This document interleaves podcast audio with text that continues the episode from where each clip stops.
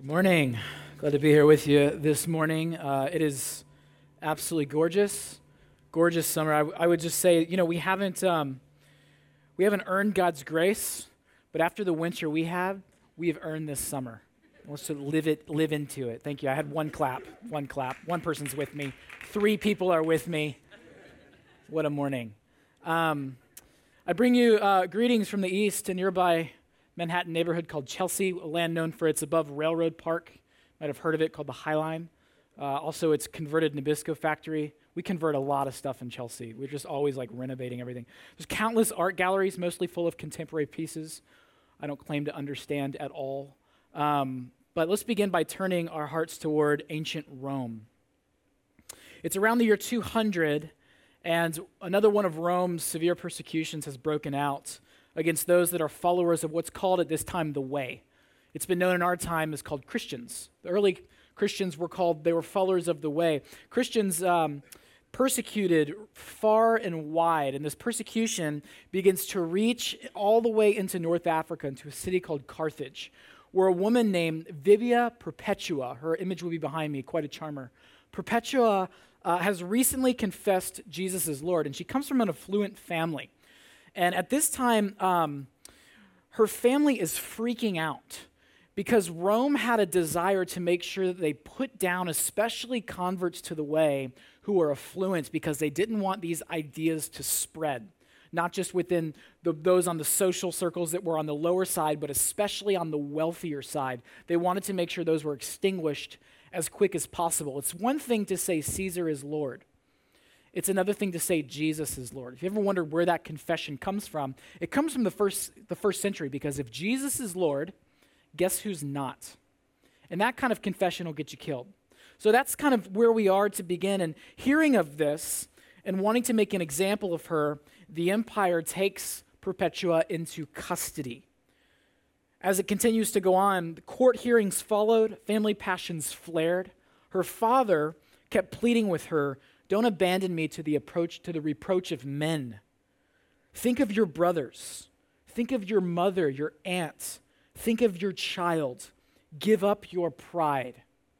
You will destroy us all. But Perpetua would not yield. I'm a Christian, she kept saying. And she was then led off to her death. So, moving at this point from the prison to the amphitheater, joyfully, with calm faces, trembling, if at all, with joy rather than fear, Perpetua went along with shining countenance and calm step as the beloved of God, as a wife of Christ, putting down everyone's stare by her own intense gaze. And then Perpetua began to sing a psalm. And that's where we're going to camp this morning, I can't help but think that her psalm was a psalm of lament. In the community in which I pastor in Manhattan, we've been walking through the Psalms this summer, and Psalm 13 was one that we landed on and really felt like there was something there for us. And so tonight, or this morning, we're going to explore this Psalm of Lament, and I want to ask your permission, if you don't mind, to just give me, give me permission to speak on some things that are actually like quite sensitive. Some things as a guest speaker that, um, you know, I just feel like I'm taking quite liberty here, so I'd ask that you just uh, would permit me to do this and permit me to speak on things like sorrow and tragedy and pain just a little bit. Because here's the thing if, if you grew up in the church, I don't know what your church experience is like. Um, mine was, was mostly fantastic. But I would say about my church upbringing is that uh, I heard so little on the topic of pain and loss and tragedy and how to actually hold the amazing truth of God's faithfulness, the truth of the gospel of God's goodness and love in the midst of uncertainty, in the midst of tragedy, in the midst of pain. It's, it's no wonder why so many teenagers go off to, to college and have no idea how to maintain their faith and flourish it. It's because we're not, at least I wasn't actually equipped to hold these two things at once. And as I began reading the Bible in my teenage years, uh, I was astounded with how many of the pages were filled with stories of tragedy. I mean, you read the Bible and it's just tragedy after tragedy, particularly in the Old Testament. Stories where essentials like faith and hope like weren't these optional attributes. They weren't like options for you if you were, you know, to hang on. Like they were actually things that were imperative realities for spiritual survival. The things like faith, they weren't these cognitive propositions that were lodged somewhere in your head of what you believed only. They were, it was actually practice that you had to have trust in God to deliver in the midst of uncertainty, in the midst of pain. And we find that in the Psalms, the first 72 Psalms, nearly half of them are deliverance Psalms, half. In other words, the Psalms are riddled with the theme of God, deliver me from this pain, from this tragedy, from this difficult circumstance. And here's what the Psalms give us the Psalms give us permission to feel. They give us permission to feel. And when you read them, what you read in the Psalms is kind of like theology being worked out in real time by real people. Because if we're honest with ourselves, I don't know if there's been a time where perhaps you've heard the New Testament, you've heard Paul's letters, and you think to yourself, like, hey, listen, that's really great for you, Paul, and I'm glad that you're so positive about your difficult circumstance, but I'm not actually with you in this moment. I'm not there yet. Wherever you've ended up, I'm sort of in the middle of processing this out and learning and, and sitting in the force of my difficult circumstance. And what the Psalms give us is permission to feel. And so let's turn our attention to the reading of Scripture which has been used generation after generation to transform us into greater resemblance in the image of Jesus. So let's give our attention to Psalm 13 as the scripture is read. How long, O Lord, will you forget me forever? How long will you hide your face from me? How long must I bear pain in my soul and have sorrow in my heart all the day long? How long shall my enemy be exalted over me? Consider and, give ans- consider and answer me, O Lord my God. Give light to my eyes, or I will sleep the sleep of death, and my enemy will say, I have prevailed. My foes will rejoice because I'm shaken, but I trusted in your steadfast love, and my heart shall rejoice in your salvation. I will sing to the Lord because he has dealt bountifully with me. Let's pray together. Lord, I pray that as we give ourselves to, um, to the words that you have said from old, that you would make them new in our hearts you'd make them fresh. That we know that the scripture is a living, breathing document that brings life into our souls when the Holy Spirit takes them from the past and deposits them into our present. And so, Lord, may we live into that reality this morning and may we hear from you. May we hear from you, God, not some guest speaker. May we hear from you. May you speak and whisper into our souls words of healing, words of hope, words of renewal. We ask this in your name, Jesus. Amen. So the Psalms, uh, they follow this typical structure in the prayer of lament. There's a typical structure. Every time there's a prayer of lament, there's, there's a way in which the psalmist crafts it that helps us to sort of gain handles and, and to follow the psalmist in, in this moment. The language I'll use, because I sort of geek out about this stuff, is um, I use the language of like there's, an, there's always an anguish at the beginning of a psalm, and where it's like real sincere and honest. It's not hedged. It's not some somewhat like kind of glib and, and positive. There's actually like a raw anguish that the writer talks about. And then it moves into this moment from the anguish where there's a like legitimate ask. In other words, I'm sitting in the anguish of this reality, and there's some things, God, that I want to position before you that would be really helpful for me in this moment if you could show up and deliver.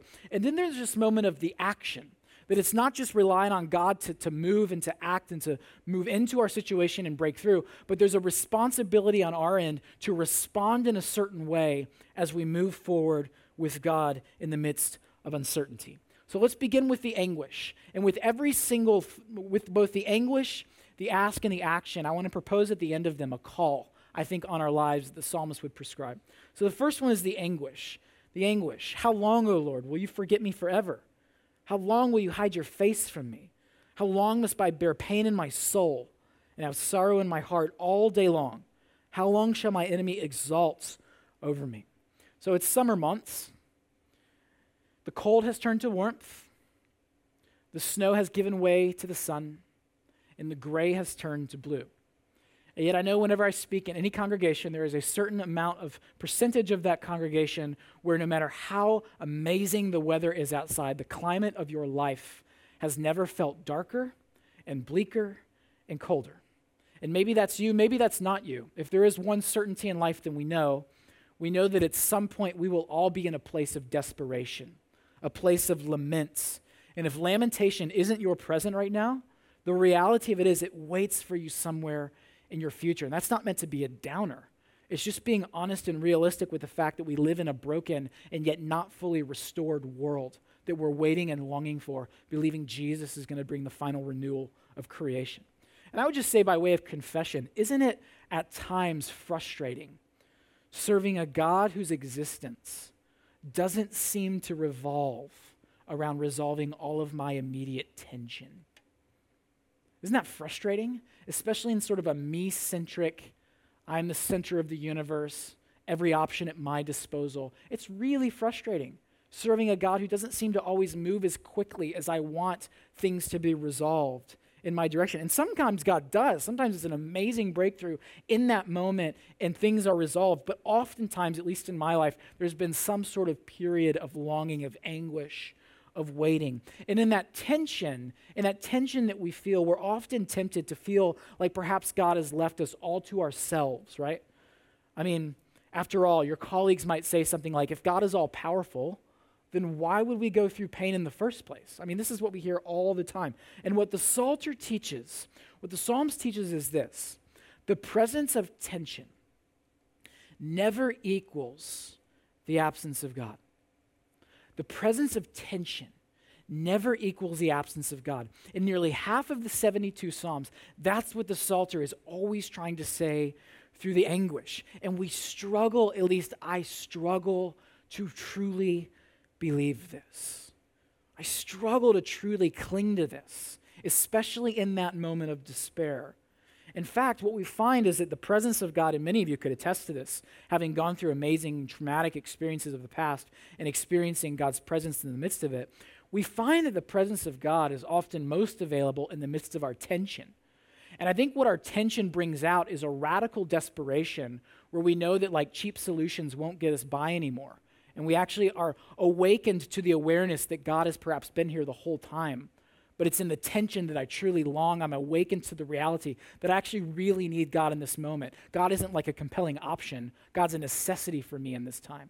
So I think that's one of the things that we learn through the Psalms that the presence of God is often, we often become more aware that God is strangely very available in the midst of our despair. And this is what's called a paradox something that doesn't seem to be true, but really is. Because there are times in our life where our circumstances, they just simply mystify us. And times when God seems perfectly content to permit the ongoing reality of pain and tension in our lives for a period of time. And you see this in 2 Corinthians 12 when Paul had what he called this thorn in the flesh. This thorn in the flesh, which we, we have no idea what that actually meant for him. We do know it was a nuisance. We do know it was some sort of tragedy, it was some sort of pain, some sort of discomfort. And he prayed three times, not like, you know, quick little prayers on the way out to sell some tents. But I think when he says he prayed three times, meaning he had three seasons where he labored. He labored in the anguish for its removal. And God said that my grace is sufficient for you. And he continued in the pain of that thorn in the flesh, whatever that was. There's a mystery to it. There's a paradox. And I would submit after 17 years of following Jesus, I am less convinced now more than ever that God means to make quick resolution to all of my tension. I think that's a really difficult thing for us to come to terms with. As one of the great preachers, Barbara Brown Taylor, says, sometimes I think Jesus, the call to Jesus, isn't a distancing us from uncertainty, it's often an invitation into it. I mean, we, we sort of know for those that have confessed Christ as Lord, like Perpetua back in the year 200, you sort of know that when coming to Christ, the rain falls on everybody, the sun falls on everybody. That coming to Christ doesn't free you from pain, it doesn't relieve you from all of the uncertainties of life. Sometimes it baptizes you into it. It's kind of a strange way for that. And I'm not suggesting this morning that God is the author of pain, because that's certainly not the case, and I'll get into that in a few minutes but that through unresolved tension, through unanswered questions, God seems to be using them to grow in us an identity that we were given when we received the grace of God for the first time. What I mean by that is this when you co- first come to the gospel, that, that your identity is given by grace because of forgiveness of sins through the cross and the raising of Jesus from the dead, and trusting in that as your identity, as your source of meaning as where as, as sort of the story that we're invited into, that you no longer have to earn your identity. You don't have to work for it. It's not a negotiation. It's settled on the cross because of the, the price that Jesus paid for us. What we learn through that is that we are given a divine identity when we come to Christ, that we're redeemed, that we're renewed, we're justified, we're declared righteous because of Christ, not ourselves. But the reality of life is that the motion of life from that point on is to grow into that identity. There's a really big word for that in theological terms. It's called sanctification. And it's just a huge container word, which means the name God has placed on you, the calling you have on your life, is to begin by God's grace to grow into that name, that you might look more and more like Jesus every single year and every single month and every single day. It's not a call to perfection, that's not what I'm suggesting, but there's some way that tension and pain plays a part in our ongoing sanctification. And so, like the refinement of silver, where all these most precious ingredients are always in it, right? But there are moments of despair that seem to burn off all that which once seemed so significant. But in moments of pain and tension, you realize like all of the things that we used to find meaning in just suddenly seem so insignificant. It seems so trivial and superficial that moments of lament for you and for me they have a funny way of reminding us what really matters. It's odd. Sigmund Freud says that if you want to understand something, look closely at it when it's broken. I think that's true. Certainly think that's true for us. What we discover is that lamentation is that mysterious place where your spiritual maturity will either flourish or it will fade. And it all depends on what source you run to in the moment of that tension. The psalmist speaks of this reality called soul pain. So, did you catch that in the text? Where he says about the the pain in his soul. In other words, that this pain has moved beyond the surface. It's seeped into the deepest recesses of his being, and it pierces the soul. And I think what the psalmist, through his pain, is beginning to discern truly is whether his relationship with God can withstand hard times. There's something about tragedy that can be a teacher, a revealer. You know, a good friend of mine says he claims that success has little to teach you after the age of 30. And it, it's not that he's opposed to success, he's actually quite successful himself, but he simply believes, and I think rightly so, that when you go through these things, when you go through these turmoils, these moments of anguish, you find out what you really are. And you can begin to discern who you really trust. And sometimes for the first time, you really know in whom you really believe. And that happens when life becomes really unpredictable and it's no longer manageable. And cheap solutions, throwing money, throwing your talents, throwing time, all these things just, there's a ceiling to them and they no longer work for you anymore. That's the place I think the psalmist is in. And so I think our call, our call in anguish, what we are called to as a church in lament, and it's a tough one, it's this it's to be faithful in pain, to be faithful in our pain, to be faithful to this relationship that we have with God when we go through hard times. And listen, this, sounds so easy and it sounds at the same time so challenging because it's so easy to veer in all of the immediate solutions that seem to propose a solution to your deepest problem, yet we know over time they really don't satisfy, right? Now, what does this look like?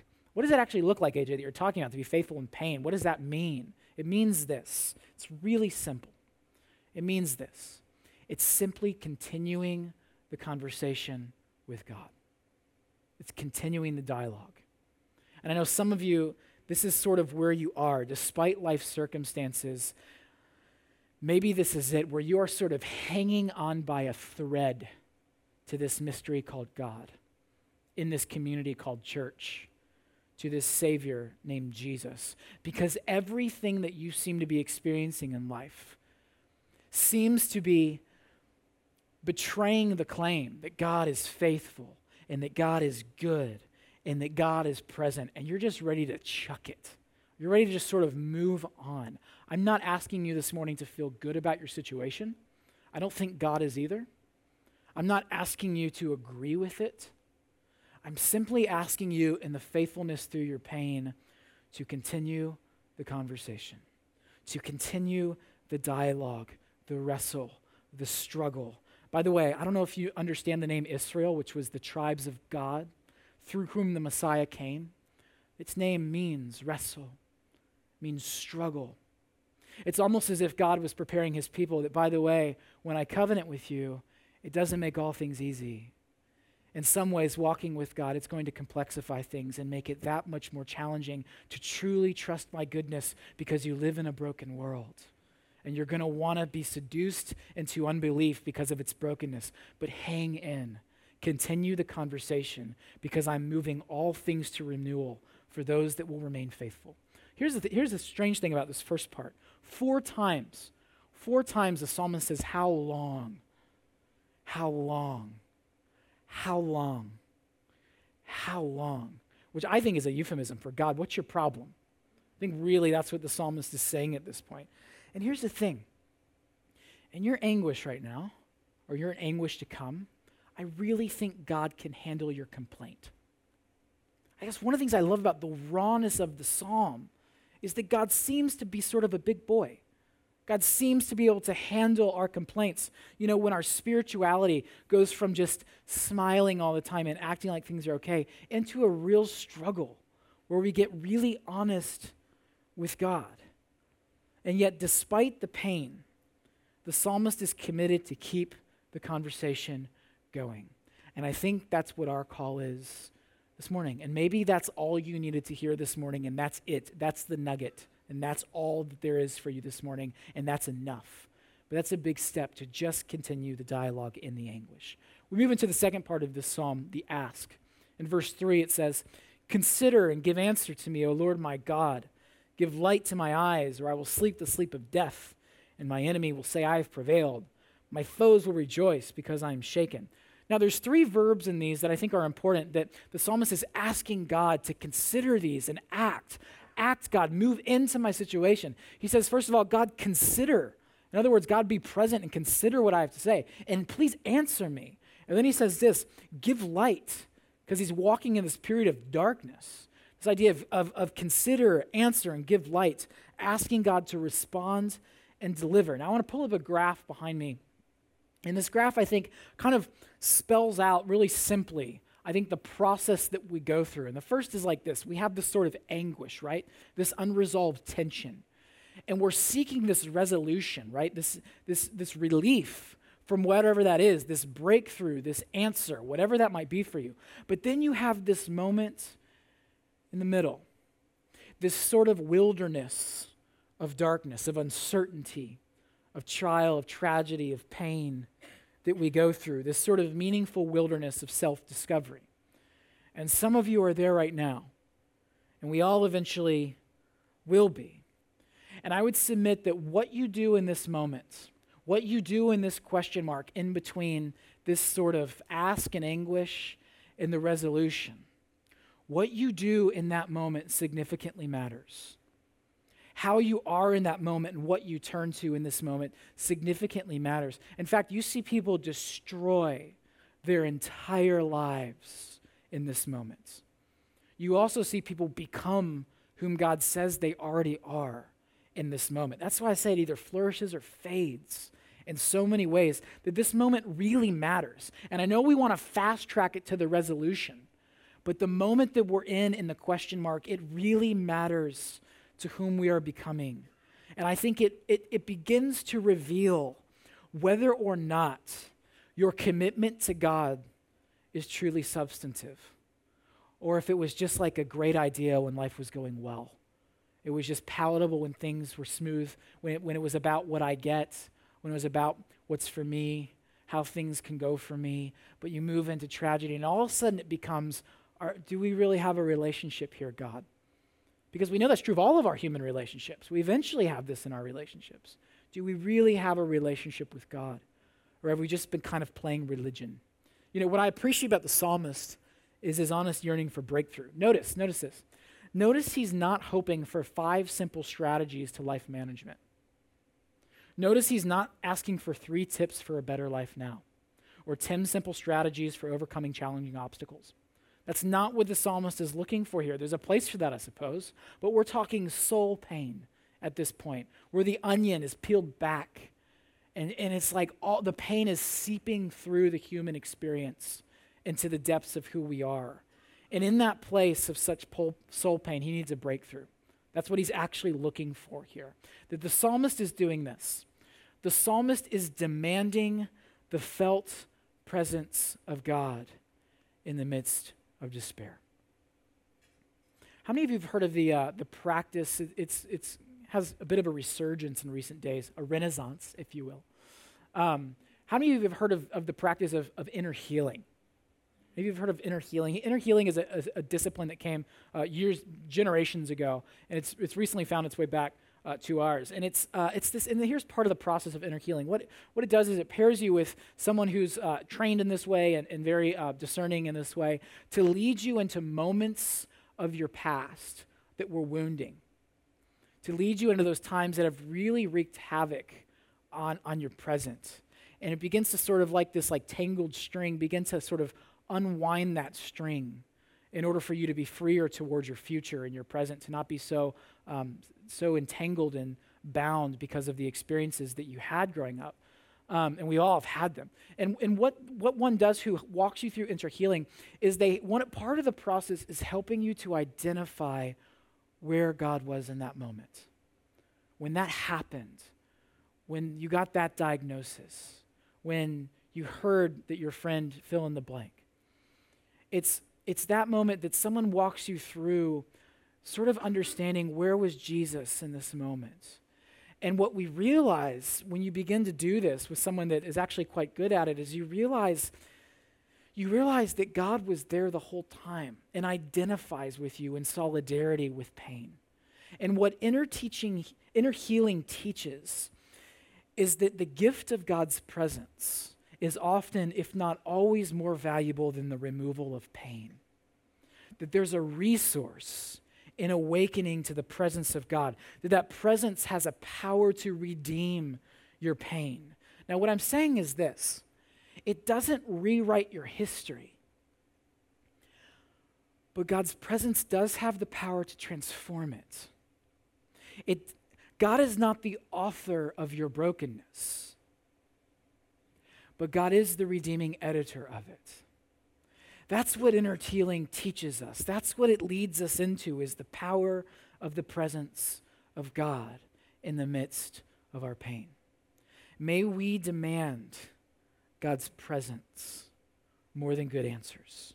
I, I think God wants us to be bold. I mean, I, I just think God gets tired of all the little asks that we make and avoid the big one because we don't want to trouble God or ask too much. I mean, there's something about being entitled, and, and that's not exactly pleasing, but to be bold, to be humbly bold and say, God, I need a breakthrough of your presence. I need you to go with me. I need to know you're here with me in this moment. I don't think the triune God is thinking, man, my creation is so needy. I'm so tired of them asking. I'm so tired of them wanting me to show up. I don't think that's what's going on. I mean, you even read in Moses saying, God, like, I'll, I'll go this, I'll, I'll walk in this journey of pain with these people, but I need your presence to go with us. I'm not going to go, I can't go alone. Way too much self doubt, way too much insecurity, way too many things I can't control. I actually need your presence to accompany me. We see this all throughout Scripture. I mean, isn't that why we gather each week? Because God is alive, not dead. God is near, not distant. God brings hope, not despair. And, and what we find in that place is that God's presence mysteriously becomes our answer. And it has a way of quelling all of the waves of anxiety into a place where it might not all be resolved, but somehow you just know it's going to be okay no matter what. We will get through this. This will be okay somehow. I think possibly the highest compliment any visitor can give a congregation, and maybe you're here this morning for the first time, I mean, as a congregation, as even a pastor of a church, one of the highest compliments I think I could ever receive about my church would go something like this. Maybe about your church, it would read, You know, Renaissance may not have all the riddles of the universe solved, really because no one does. But the presence and joy of their God is with them. For someone from the outside to come in and to say, you know, their claim, I may not yet believe, but their claim about the life, death, resurrection of Jesus is really permanent, despite circumstantial uncertainty. They're just grounded in that claim that Jesus is Lord like Perpetua, despite being hauled off to the amphitheater to be publicly martyred, singing a psalm on her way. So I think the call when it comes to the ask is to be faithful in petition, to be faithful in petition, to be persistent. There's a reason why it's called a longing, because it's long. That's why it's called a longing, to abide in it and if that's your cry this season, if there's something on the tip of your heart that you're just longing for breakthrough, I think the call is to not give up on it. Maybe it's a relationship going south. Maybe it's an overwhelming anxiety. Maybe it's cancer. I think the call of the psalmist would say keep going, keep asking, keep seeking. Because, like the psalmist, abide in your petition. The Psalms teach us how to pray when we don't have words to know how to pray. That's why I love this psalm. And the last part is the action. But I trusted in your steadfast love. My heart shall rejoice in your salvation. I will sing to the Lord because he has dealt, dealt bountifully with me. Now, you notice when you get to the end of this psalm, nothing has changed circumstantially. There's no sort of asterisk between verse 4 and 5 that says, oh, by the way, like everything's great now, milk and cookies, and so let's just dance the night away. There's no asterisk there. He goes straight from the anguish to the ask and saying, but I'm going to take action on my own. I'm still waiting for God to deliver. And the psalmist says, trusted, he will rejoice and he will sing. That there's a response to God in faithfulness despite life's circumstances. And skeptics might say something like this. It's really nice and cute, but that's, that's shallow optimism. The psalmist is just not a very rooted and deep person to really like understand the complexities of the human story. He's just being really naive and optimistic. I don't think that's what's going on here. I think this is a man who refuses to be seduced into unbelief because of circumstances. I think that's what's going on. A man who is resolved that he will not be seduced to disbelief because life isn't going exactly the way he thought it should. The psalmist is a worshiper who has declared, I think, in his own heart that the character of the eternal God is not tethered to the circumstance of the transient moment. And he's able to hold two things together the challenge of life and the faithfulness of God. He's able to hold those two things in tension and to move forward in faithfulness. It's been said that the decision to trust God's faithfulness in the midst of despair is the most powerful theological concept in the, in the Psalms. And I think that's right. Because you and I come from a long, long, long lineage of perpetuas, a long lineage of brokenness, a lineage of anxiety, a lineage of despair, and yet a lineage of followers of God who were faithful in praise. And it's not because they were shallow and optimistic and naive, it's because they somehow knew that the future of all things is resurrection, is renewal, is restoration. Maybe not in our exact timeline, but that is the future of all things. And so we begin to live in light of that reality. I think that's what it means to be Christian. The call in this time for the psalmist for the action is to be faithful in praise. It's why we gather, it's why we sing in every season. And I want to end with this question Where is Jesus in this psalm? I wondered where in Jesus' life this lamentation would have been appropriate for him to utter. In John 19, we read just before his betrayal, and Jesus knelt down and prayed, saying, Father, if you are willing, remove this cup from me. Nevertheless, not my will, but yours be done. And there appeared to him an angel from heaven strengthening him. And being in an agony and an anguish, he prayed more earnestly, and his sweat became like drops of blood falling to the ground. You know, I think if Jesus would have written a psalm in the Garden of Gethsemane just before his betrayal, it would have been this one. This would have been the one I think that he would have cried. Because it was here that he found himself between anguish and resolution. He found himself in that middle space, that wilderness, that question mark, that uncertainty of not really knowing how this was all going to shake out.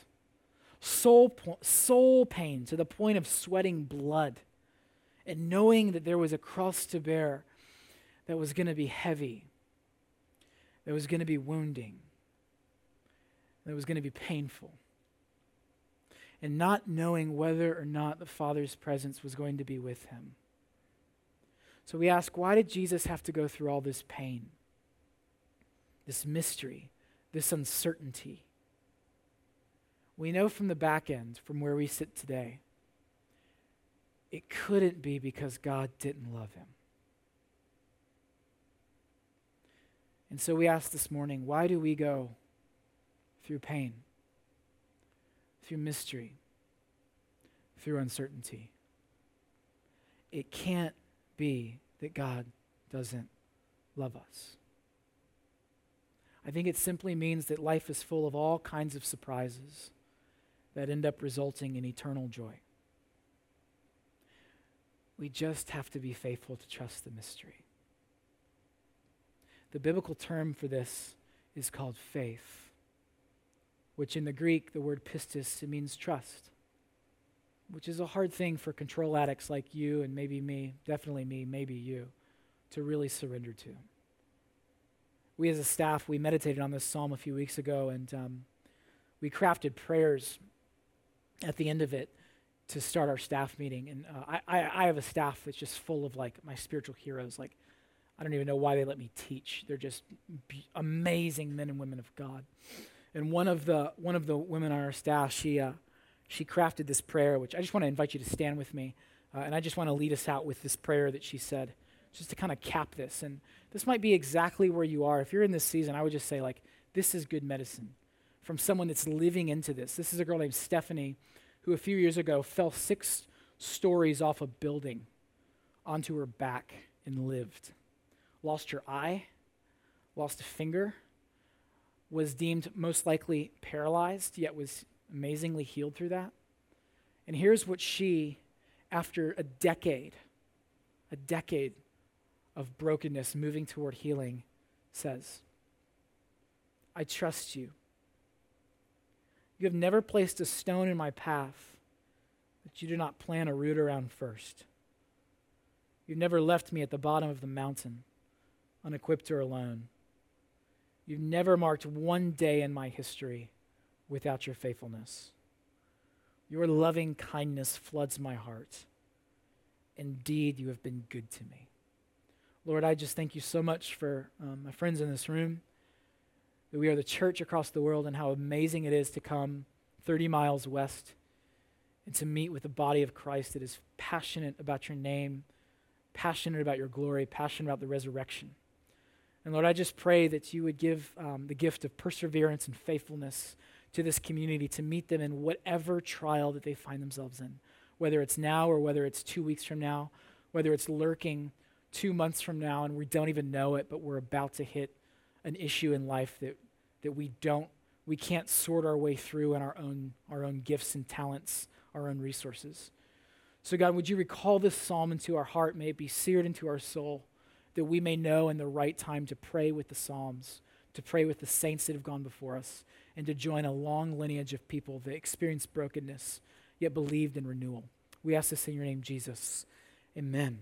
Thanks for being here this morning. It's a joy to, uh, to be with you, and uh, I'm asked to dismiss you on your way out the door.